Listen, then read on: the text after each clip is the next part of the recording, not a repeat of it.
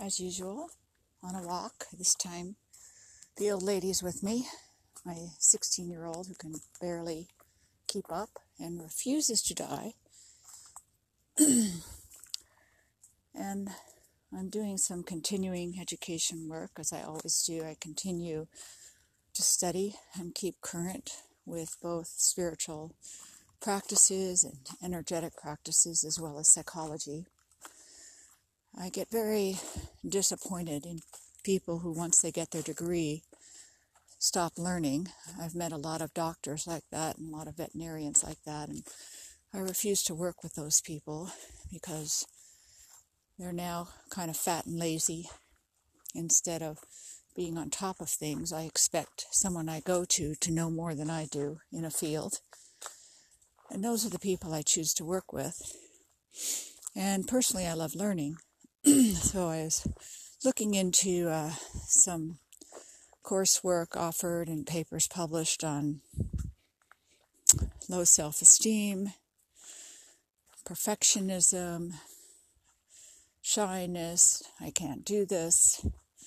Found out about a new series of research, maybe it's not that new, but new to me, called ACE Adverse Childhood Experiences. And there's a scale where we can look at measurable outcomes, including changes in brain neuroplasticity, which has been measured with scans, not just with oral tests, that we can actually physically see the brain change or be constructed differently than normal with children who have experienced adversity in childhood, and also how the brain changes literally, physically, when we heal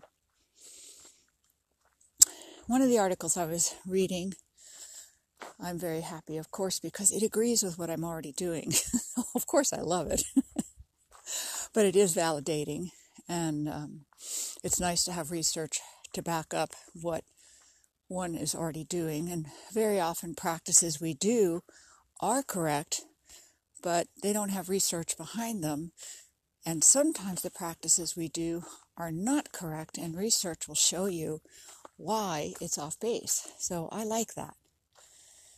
And kind of along the same lines, this article is talking about how many people treat their feelings as facts.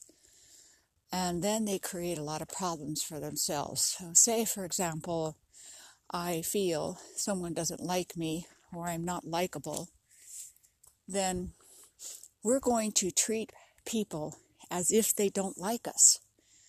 And in turn, those changes in behavior and the changes in the energy field, which of course mainstream psychology doesn't address, will actually provoke people to not like you. So it's a hard choice to change that behavior when you suddenly realize this is my feeling I'm not going to act on my feelings. Another part of this process is looking at evidence. Something I always say to people here's how you feel. What's the evidence? People don't like you. What's the evidence?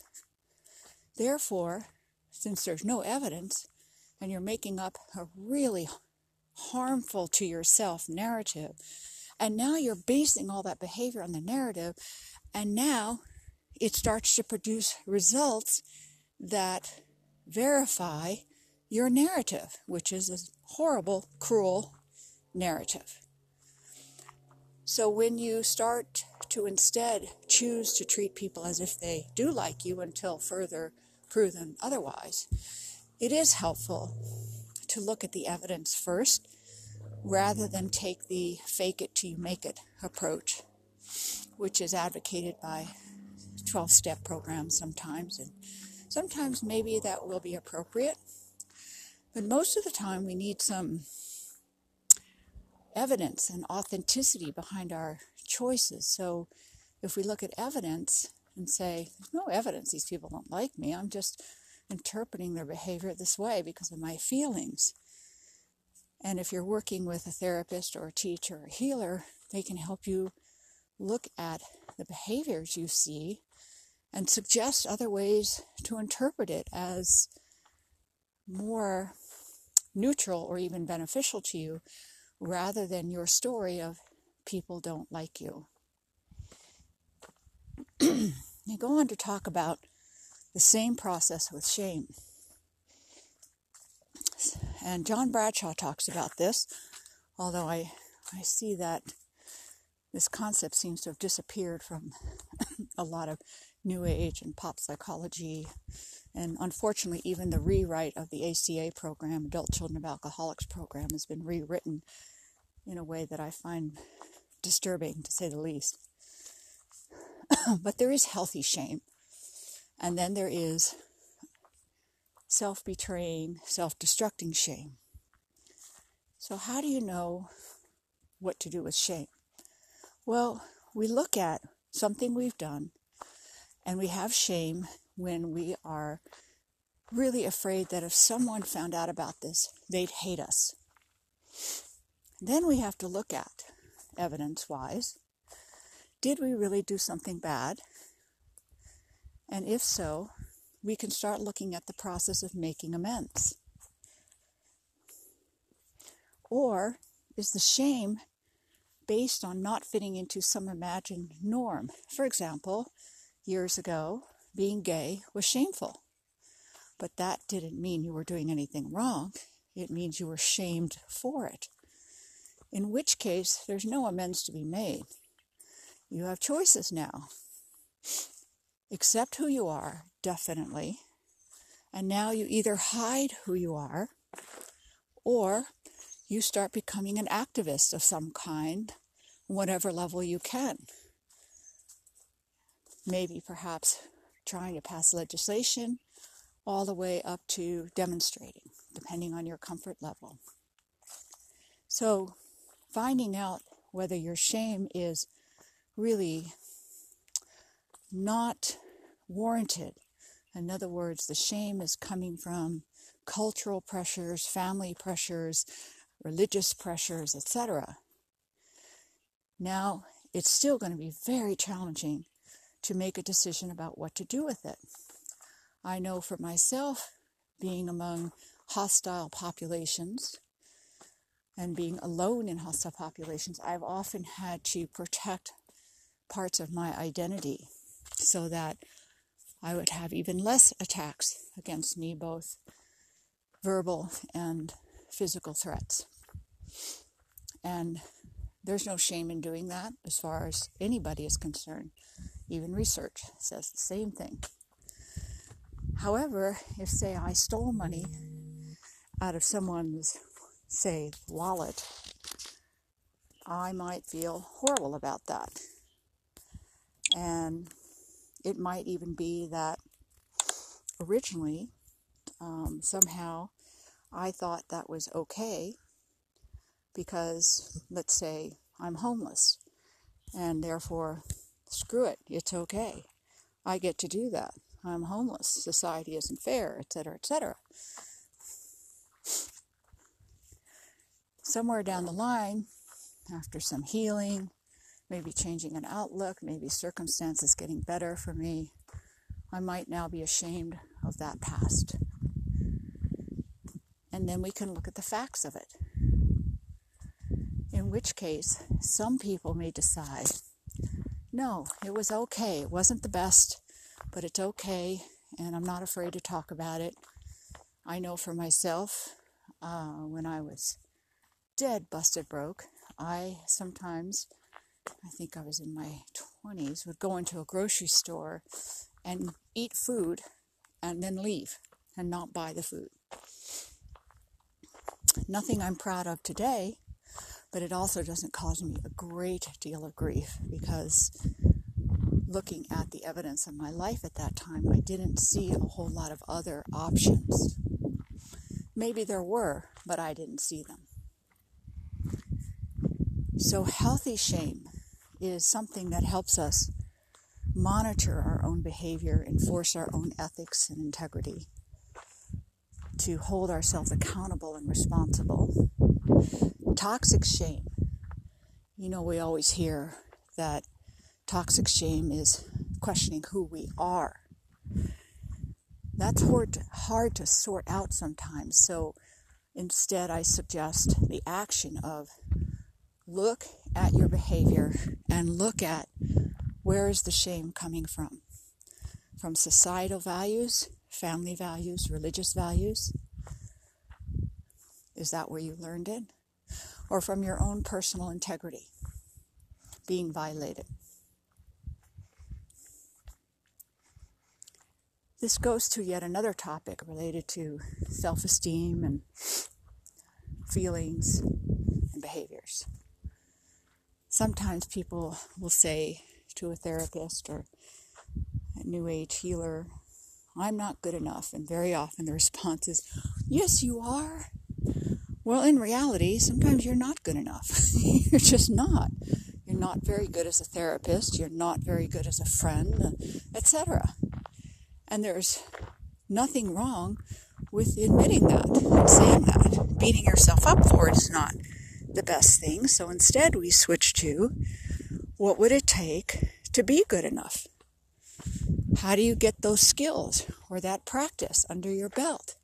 Maybe you need to back off a little and step down a bit and go back and learn some more basic skills. But in this culture, we have a lot of pressure, you know, just do it, no fear, and these exceptional cases of somebody who never went to school and started, you know, Apple in their garage or walked into an empty office and claimed they're a producer like Steven Spielberg. Well, yes, there are exceptional cases, and if you're one of them, then you won't be struggling with the question, I'm not good enough. You're, that question doesn't even come into your mind. So if it does come into your mind, there's a good chance that you are lacking skills. And again, we go to evidence. It may turn out, however, that this is a shame based feeling. And once again, we can look to evidence to straighten it out. Straightening it out in your head is one part. The second part, no matter what you're doing, what you're healing, what you're confronting, you're going to have to change behaviors. And that is puke city for most people, especially the first few times. Getting healthy always means taking baby steps in trying new behaviors. Some of them will work, some of them may not work. Some of them may work, some of them you may feel don't work. And no matter what you do, when you change your behaviors, every single relationship around you is going to change as well. So it's going to be a little bit messy, kind of like firing a, the cue ball into the setup of the pool balls or billiards. The balls are going to go in every single direction. And that can be really scary and very hard to do by yourself in the beginning. And after a while, you will get used to doing that as you continue to grow and evolve throughout your life rather than hide and repress. But in the beginning, I would not suggest doing it alone. You need some feedback, you need a touchstone, you need kind of a base of reality checks when changing new behaviors. And you do little tiny changes at first. Sometimes people jump into big changes, they can handle it. When you change behavior, your relationships change, and that doubles back and even changes you. Like when you first say no to someone, maybe they blow up, maybe they walk away, maybe they get pissed, and then they come back, and the relationship is different, better. It's so validating. But that whole process can take a few days, a few weeks, a few months, sometimes a year. I've even had it go up to 12 years. Actually, I have a new record. Have somebody who called me after 30 years to say everything that happened was necessary and great and wonderful, even though at the time they were really pissed off. So, having either someone to work with, or you might be strong enough to get through some of these baby behavioral changes yourself in the beginning. Very important. Another part that was talked about in the research is self talk. And we can also put this under the labels of self parenting, inner child work, because the self talk is always the child in us and the adult in us. Child in us that is needy and has feelings and is scared, but also likes to have fun, sometimes doesn't think of the consequences of having fun because they're a child. And then the grown up in us that very often in the beginning is very dysfunctional, by the way. If we've been parented in a lousy way to begin with, our inner self talk is going to suck. and it takes a few years to unwind inner self talk. It's not a quick process by the time people realize that may be indeed a problem. They're usually at least around 20, which means two decades of crappy programming parents, culture, religion, and finally they've learned it themselves, so they do it to themselves. So the research indicates that once you become aware of self talk, you want to own it. like, I don't want to say that to myself. That's bullshit. So you can learn to start asking yourself questions like, okay, you feel that way. You're telling yourself this story. What's the evidence? There you go. Self parenting. Learning to distinguish between feelings and behaviors and thoughts. So the evidence is that with self-talk is more powerful when you talk in the second person.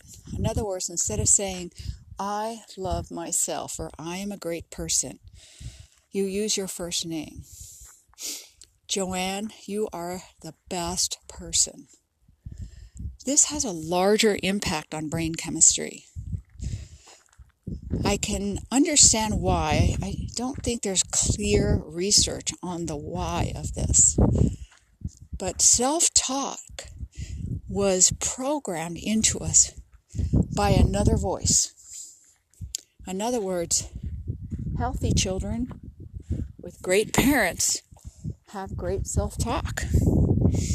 They boost themselves up, they ask the right questions, they give themselves compliments and encouragement. So the voice is coming from the outside. So correcting dysfunctional, self betraying, nasty self talk works better with using your name. Again, it goes back to self parenting, like having this wonderful parent inside of you saying, Joanne, you screwed up, but it's so little. And everything else you've done is great, so we can fix this. It's fine. We're good. Let's go have a walk in the park. Really good thing to think about using. So, a quick recap of tools. Look for evidence. Find out if you're listening to your feelings or the evidence. Find out if what you're feeling is actually true or if you're making up a story about it and the evidence says otherwise. If your feelings are true, then you can make decisions about new behaviors, how you want to proceed, learn new skills, make amends, end a friendship, start a friendship. Start catching your self talk. And when you catch it, you wouldn't talk to a friend like that, or even your dog or cat like that, restructure your self talk. It'll feel a little weird at first. New behaviors always do. So you may feel a little bit cuckoo having a conversation with you. I often suggest doing it out loud at first. Not when someone can hear you, of course. You can go to the car, the bathroom, a walk around the block, your bedroom.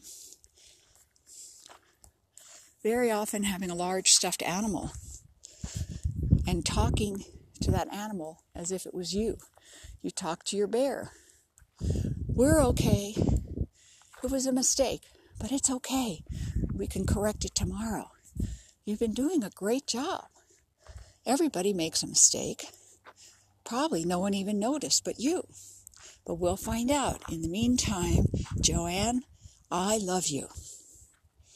So externalizing it like that can be so helpful because the criticism, the horrible self talk, the adverse experiences of childhood came from the outside in. So it makes absolute sense that when we're starting to correct this, we have to kind of go back to how it was sourced in the first place from the outside. So, who's the outside in this case is my healthy self, my loving self, my caring self, talking and nurturing my wounded self. They're not really external, but to break it down like that helps the brain and neuroplasticity reshape itself because we're addressing similar neural pathways, external to internal, producing an emotion. I'm going to keep reading and I'm going to keep you posted.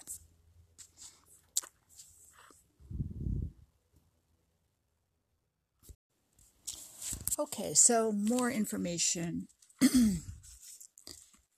on um, healing, moving ourselves forward. Along the lines of this, by the way, I just ran into a, a really lovely book that I don't agree with everything, but it kind of gives you the other extreme of how we feel our feelings and we treat our feelings as real and we nurture our feelings and we go way, way down that path. And then there's kind of the other side of get over it. so it's kind of a combination of both as far as I'm concerned. And this book is called F U C K, that word, Your Feelings. I'm not sure if Anchor would allow me to curse, so I'm going to be a little careful here. You might want to listen to it or read it. Uh, I just found it written by a clinical uh, psychologist, might be a psychiatrist even, I'm not sure. Um, but really concrete suggestions, and I, that's kind of what I want to address a little bit here too, in terms of changing behaviors, etc. So, one of the toxic thoughts that people have is that they're not good enough, and how do we get to the evidence of that? Because when we go to evidence, we can begin to unwind that self talk. The first question is to ask is according to who? Not good enough according to who? Instagram, Facebook, um, a toxic friend or lover? So, the questions you can go to when you're struggling with I'm not good enough is asking, Who am I serving? because we're, we're trying to be good enough for something to serve a community or we're on a mission of some kind. Then you can start to look at, let's say it's about your looks. For some reason, you've decided you're a loser because your looks are awful. If we look at according to what community, and what's my mission? Like, is my mission to look like a Barbie doll or Arnold Schwarzenegger or a Ken doll? You'll find out, no, that's not really true. And then if you look at who do you want your community to be? Are you serving a community that you want to be good enough for that is hyper concerned with superficial looks and bizarre standards that are trendy right now?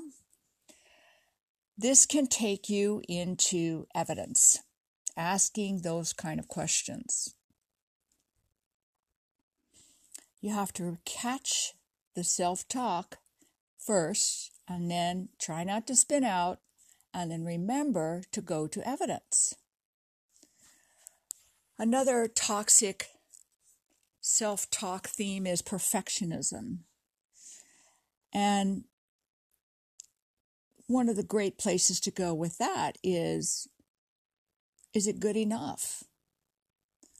most of life is good enough and it's sustainable and it's working. It doesn't have to be perfect. And once again, we're looking at perfect according to whose standards. You can then, in terms of examining evidence, imagine if you did something perfect, whatever you're beating yourself up about. Imagine each perfect detail. And as you do that, notice how it feels. Do you feel better or do you feel more wound up, more cuckoo, more anxious, etc.? When we really start to look at what it would take to be perfect according to our thought about something, you pretty much won't want to live like that. You will find out it's an impossible lifestyle. So, if we look at the evidence of your perfection, you'll see how unrealistic that is and how it is showing up in your body. So, if we go to our own values, both for I'm not good enough and perfectionism, Usually, when we're going to perfectionism, we're trying to impress someone besides ourselves. We're trying to win love or approval or validation. And we know that perfectionism never wins that, at least not for very long. In other words, okay, you were perfect then, but what about now? So, asking yourself the right questions and beginning to look at the details of what you're thinking and how that would actually play out and whose standards you are kowtowing for can help you to gather viable evidence, facts, and even evidential feelings. In other words, if I performed perfectly, how would that change my feelings?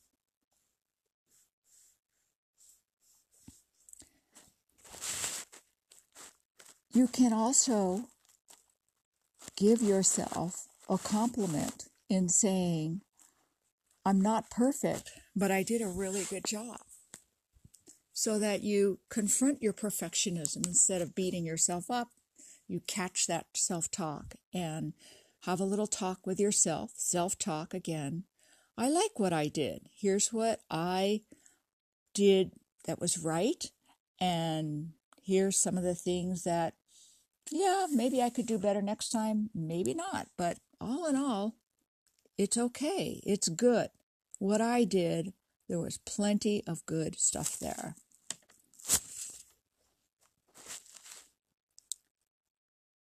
A lot of reaction to perfectionism and I'm not good enough has to do with shame. And shame can come out of a giant collection of events. It's not necessarily from specific events of abuse.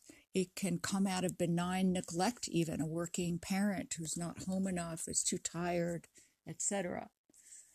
But perfectionism and I'm not good enough and what's wrong with me is definitely shamed based. Some of the practice you can do to bust shame and bust perfectionism.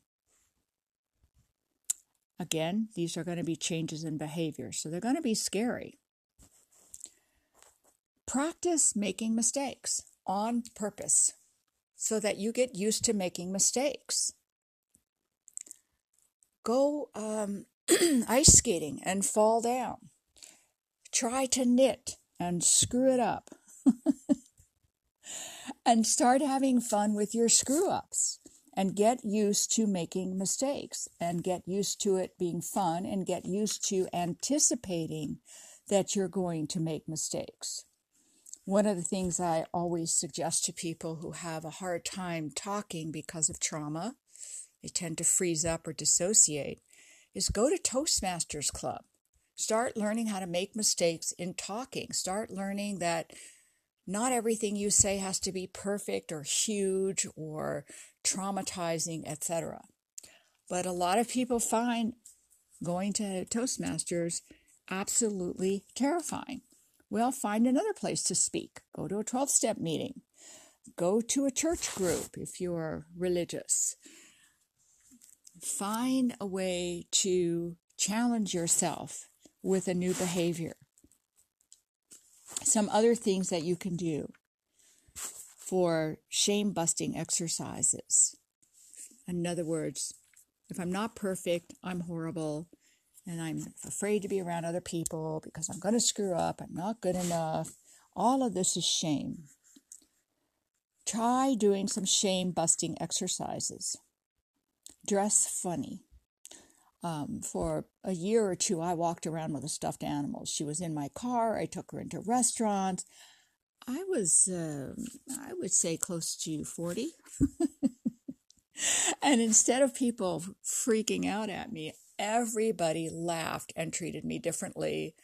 And I became less mm, reluctant to practice self care out in public because this was part of self care. So I became more and more comfortable with saying no to people and I can't spend time doing this. And no, I don't want to drink a bottle of wine. And no, I don't want to be around you if you're getting high. And no, I don't want to visit the family unless I have a private room, etc.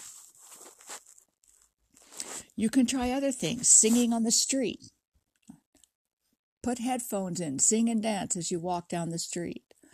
Yell, make mistakes, challenge yourself to do these things because also doing this, it puts you in control. In other words, you are on purpose making mistakes. You are on purpose practicing not being perfect. You are on purpose learning to go for sufficient instead of perfection. Here's a really good exercise try to take a perfect shower. Notice how much you enjoy it, which will probably be not at all. Learn to take a shower that is sufficient and enjoyable. But seriously, first try to take a perfect shower and see how much you drive yourself absolutely crazy. Another great practice go for job interviews and get rejected. It's something I used to teach as a professor to get people who were going to college who had never had any kind of meaningful work. They'd been flipping burgers or, you know, working as a janitor somewhere and they weren't happy with that. And now they have an education and they really want a job in their field. I would always suggest they start applying for every single job so they could, in a way, go, go through desensitization therapy of getting used to interviewing and not getting jobs and not caring about it. So that by the time the real interviews started to come around, they would be relaxed about doing their best and relaxed about getting the job or not getting the job. So the interviews I would tell them to go to were out of their career field. Go for a, a, cleaning job, go for a McDonald's job, go for a warehouse job.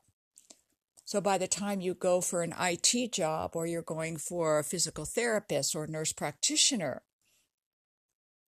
you are so comfortable with yourself in interviews and you are so comfortable with the idea that the right job will find you, so rejection isn't personal. Again, these are all changes in behavior. So it takes thought, it takes making a plan, and then it takes carrying out a plan. Which brings me to one final point, which is when you're doing changes of behavior, it is extremely important to have a mentor or someone to go to who will model for you a different kind of relationship that you've ever had and not just model it for you themselves. In other words, you're not watching how they behave. You get to actually participate in a relationship where there is no shaming, where there is a lot of laughter about all the screw ups in new behavior, where there is detachment, where there is forgiveness when you do something vile or horrifying and there's a person there that holds boundaries and also says, but yeah, it's okay you did that. And, and yes, we're going to have some boundaries about that. There's no punishment, there's no resentment, there's no holding you to it like this is who you are forever. It's just what's going on now. So when you work with someone, we could actually say that the relationship of the person you're working with is, in fact, the cure. That is the place where you solidify the new changes in behavior that you've been trying on your own and sharing them with someone else who's not going to give you the old toxic responses which means choose your helper, your mentor, your teacher very carefully, as so many people go into the field of helping as a way to not deal with their own issues. We know this for a fact. We know this in psychology, we know it in spirituality. One last thing that we know from research also is that most of society is suffering from low level chronic inflama- inflammation from horrible diet and exposure to chemicals, be it in makeup, shampoo, laundry soap, cleaners around the house, etc. We know that inflammation affects, badly affects neuroplasticity. What does this mean in plain English? If your body is toxic, you will have inflammation. And inflammation, it won't necessarily be like swollen ankles or swollen knuckles. It will be something that you don't feel, but it is measurable eh, with a series of tests, etc. But for now, let's just take the research that says toxins produce low chronic inflammation like having a tooth abscess. Now you have a low level infection that is absolutely draining your system and making you susceptible not only to illnesses but also mood disorders. Inflammation affects your ability to connect both to yourself, to other people, and therefore also to source. So if you are having trouble changing behavior, and trying new behaviors and getting in touch with what happened with those new behaviors. You might be swimming against the current of having a toxic body. Can you still proceed? Yes, you can. It'll be harder and slower. And it may just be that's the way it has to be for now, especially people on a poverty level can't eat right, can't afford green products, etc. So it's something you'll need to think about and look at and take it into account. Kind of like, let's say that you're in a wheelchair, that affects how you can do certain things. Can they still be done?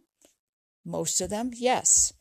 Just done differently, just done a little harder, which means you're going to have to really get off your perfectionism and really get into what is working, what is sufficient, and going back to whenever you get cuckoo perfectionistic, go back and take another perfect shower.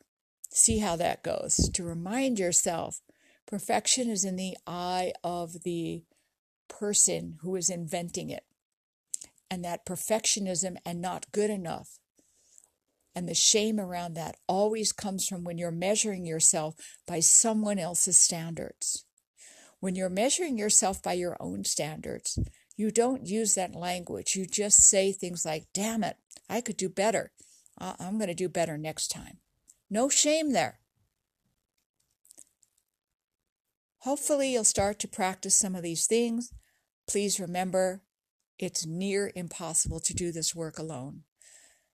If you have no money, go to Co-Dependents Anonymous, Adult Children of Alcoholics, though I would look for a group that sticks to the old version of the 12 steps, not the new one by Tony A. I find that very dysfunctional, just my opinion.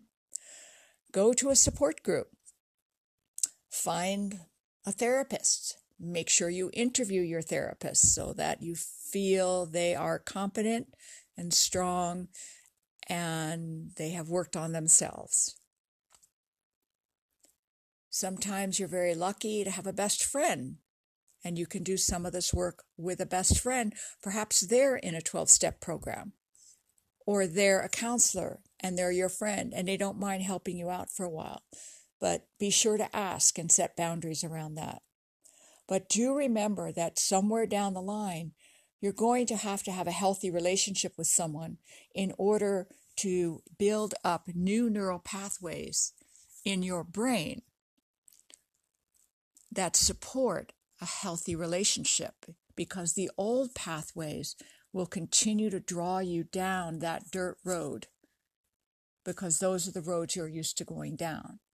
So as you break those patterns and build new roads in your brain, the more you practice, the more it gets reinforced, the quicker, better, and stronger that restructuring becomes. I hope all this helps. Want some private work? Contact me. Come to classes and keep going on your journey. Don't give up. And check out that book. It's funny, it's irreverent. And what doesn't work for you, just leave it. But I think there's a lot of great suggestions in it. Adios for now. Journey on.